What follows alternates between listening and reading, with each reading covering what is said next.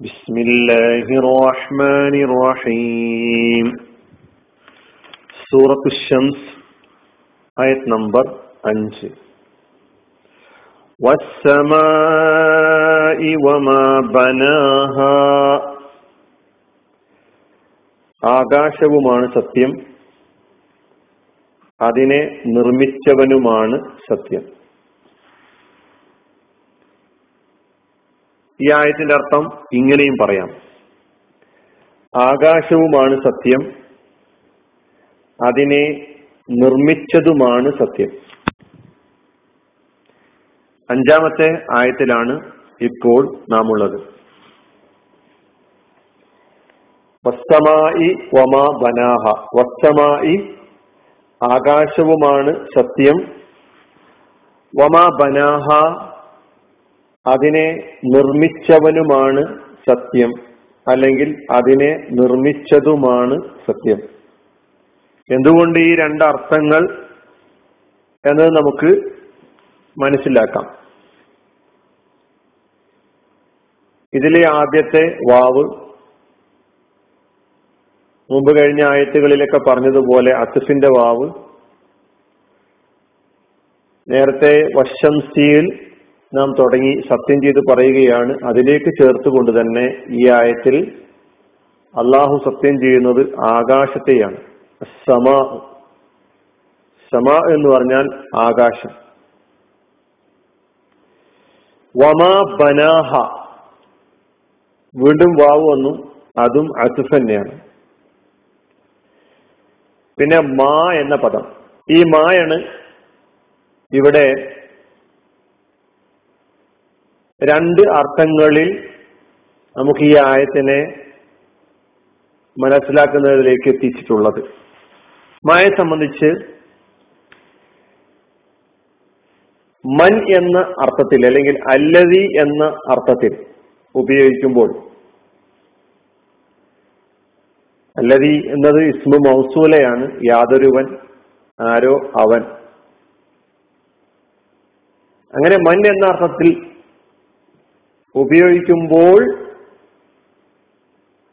അതിനെ നിർമ്മിച്ചവനുമാണ് എന്ന അർത്ഥത്തിൽ ആ മായത്തിന്റെ ആദ്യ അർത്ഥം പറഞ്ഞതുപോലെ നമുക്ക് അർത്ഥം പറയാം. ഒമാ പനാഹ. രണ്ടാമത്തെ മാ അൽ മസ്ദരിയ അതിനുശേഷം പറഞ്ഞ ക്രിയയെ ക്രിയാനാമത്തിലേക്ക്. മസ്ദരിയായ അർത്ഥത്തിലേക്ക് മാറ്റുന്ന മ.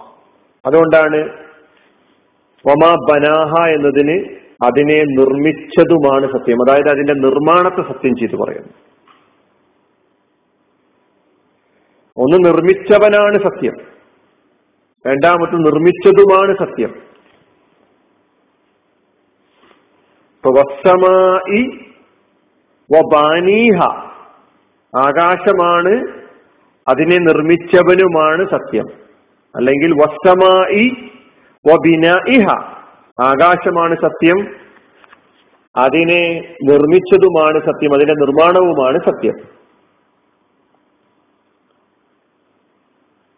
അപ്പൊ നിങ്ങൾക്ക് മനസ്സിലായി എന്ന് തോന്നുന്നു മായാണ് മാ എന്ന പദത്തിന്റെ ഈ രണ്ട് രീതികളിലുള്ള ഉപയോഗങ്ങളാണ് ഇങ്ങനെ രണ്ടർത്ഥങ്ങൾ പറയാനുണ്ടായ കാരണം. എന്തായിരുന്നാലും ആകാശത്തെയും അതിന്റെ നിർമ്മാണത്തെയുമാണ്.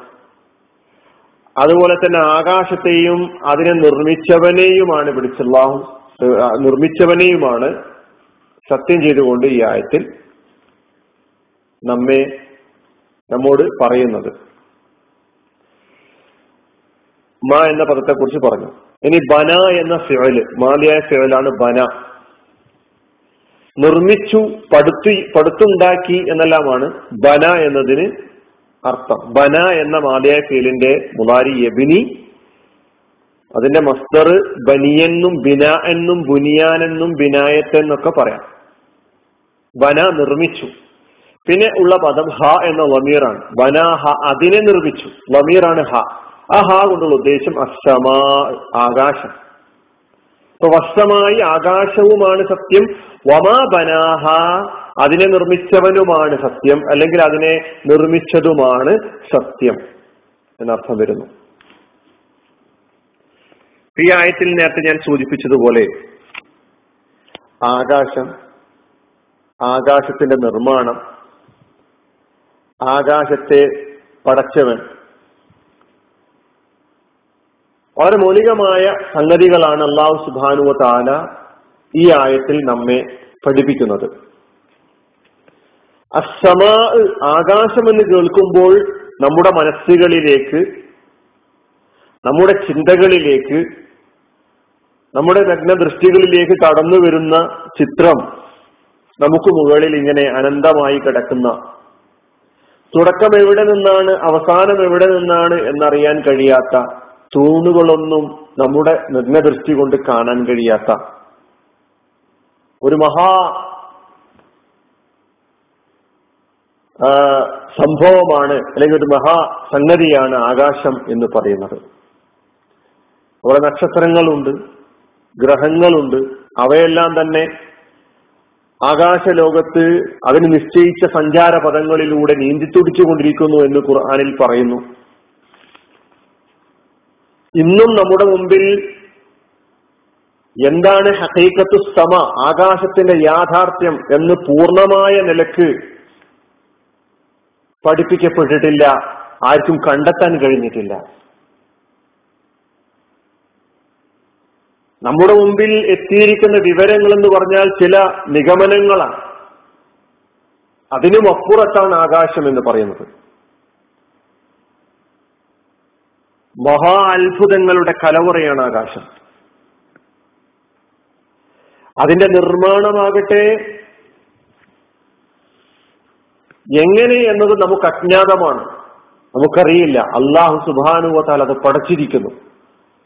നമ്മോട് ചിന്തിക്കാൻ ആവശ്യപ്പെട്ടിരിക്കുന്നു.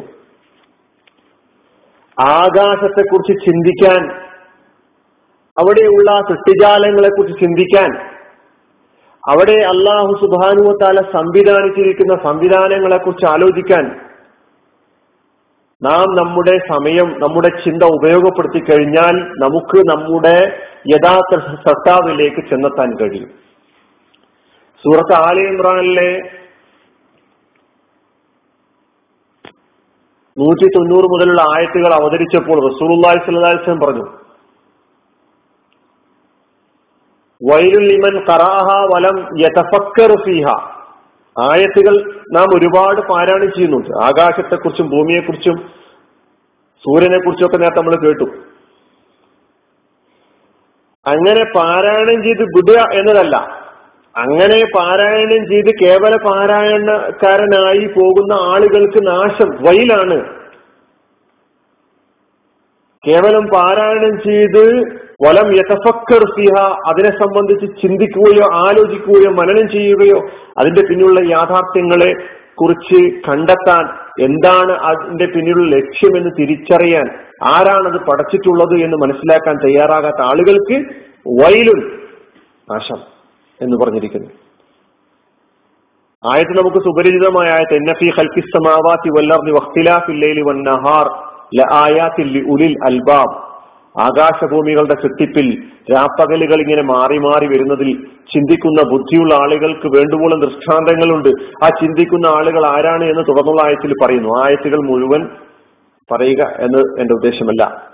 ഞാൻ പറഞ്ഞു വരുന്നത് ഇവിടെ നമ്മളോട് ആകാശത്തെക്കുറിച്ച് ചിന്തിക്കാനും അതിന്റെ സൃഷ്ടിപ്പിനെ കുറിച്ച് ആലോചിക്കാനും എന്നിട്ട് അതിന്റെ സൃഷ്ടാവിനെ കുറിച്ച് സൃഷ്ടാവിനെ തിരിച്ചറിയാനും അവന്റെ നിയമങ്ങൾക്കനുസരിച്ച് ജീവിതം ചലിപ്പിക്കാൻ തയ്യാറാകാനുള്ള ആഹ്വാനമാണ്. വസ്തമായി വമാ ബനാഹ എന്ന ആയത്ത് പഠിക്കുന്ന വിശ്വാസിയിൽ ഉണ്ടായിത്തീരേണ്ടത്. അങ്ങനെ ജീവിതം അള്ളാഹുവിന് വേണ്ടി സമർപ്പിക്കാൻ. ഈ പ്രപഞ്ചത്തെ പടച്ചിട്ടുള്ള പടച്ച തമ്പുരാന്റെ മുമ്പിൽ എല്ലാ നിലക്കുമുള്ള വിധേയത്വം അർപ്പിക്കാൻ തയ്യാറാണെന്ന് പറഞ്ഞുകൊണ്ട് മുന്നോട്ട് പോകാൻ അള്ളാഹു നമുക്ക് ഏവർക്കും തൗഫീക്ക് നൽകി അനുഗ്രഹിക്കുമാറാകട്ടെ. അലഹമുല്ലാ അസ്സാം വലൈക്കും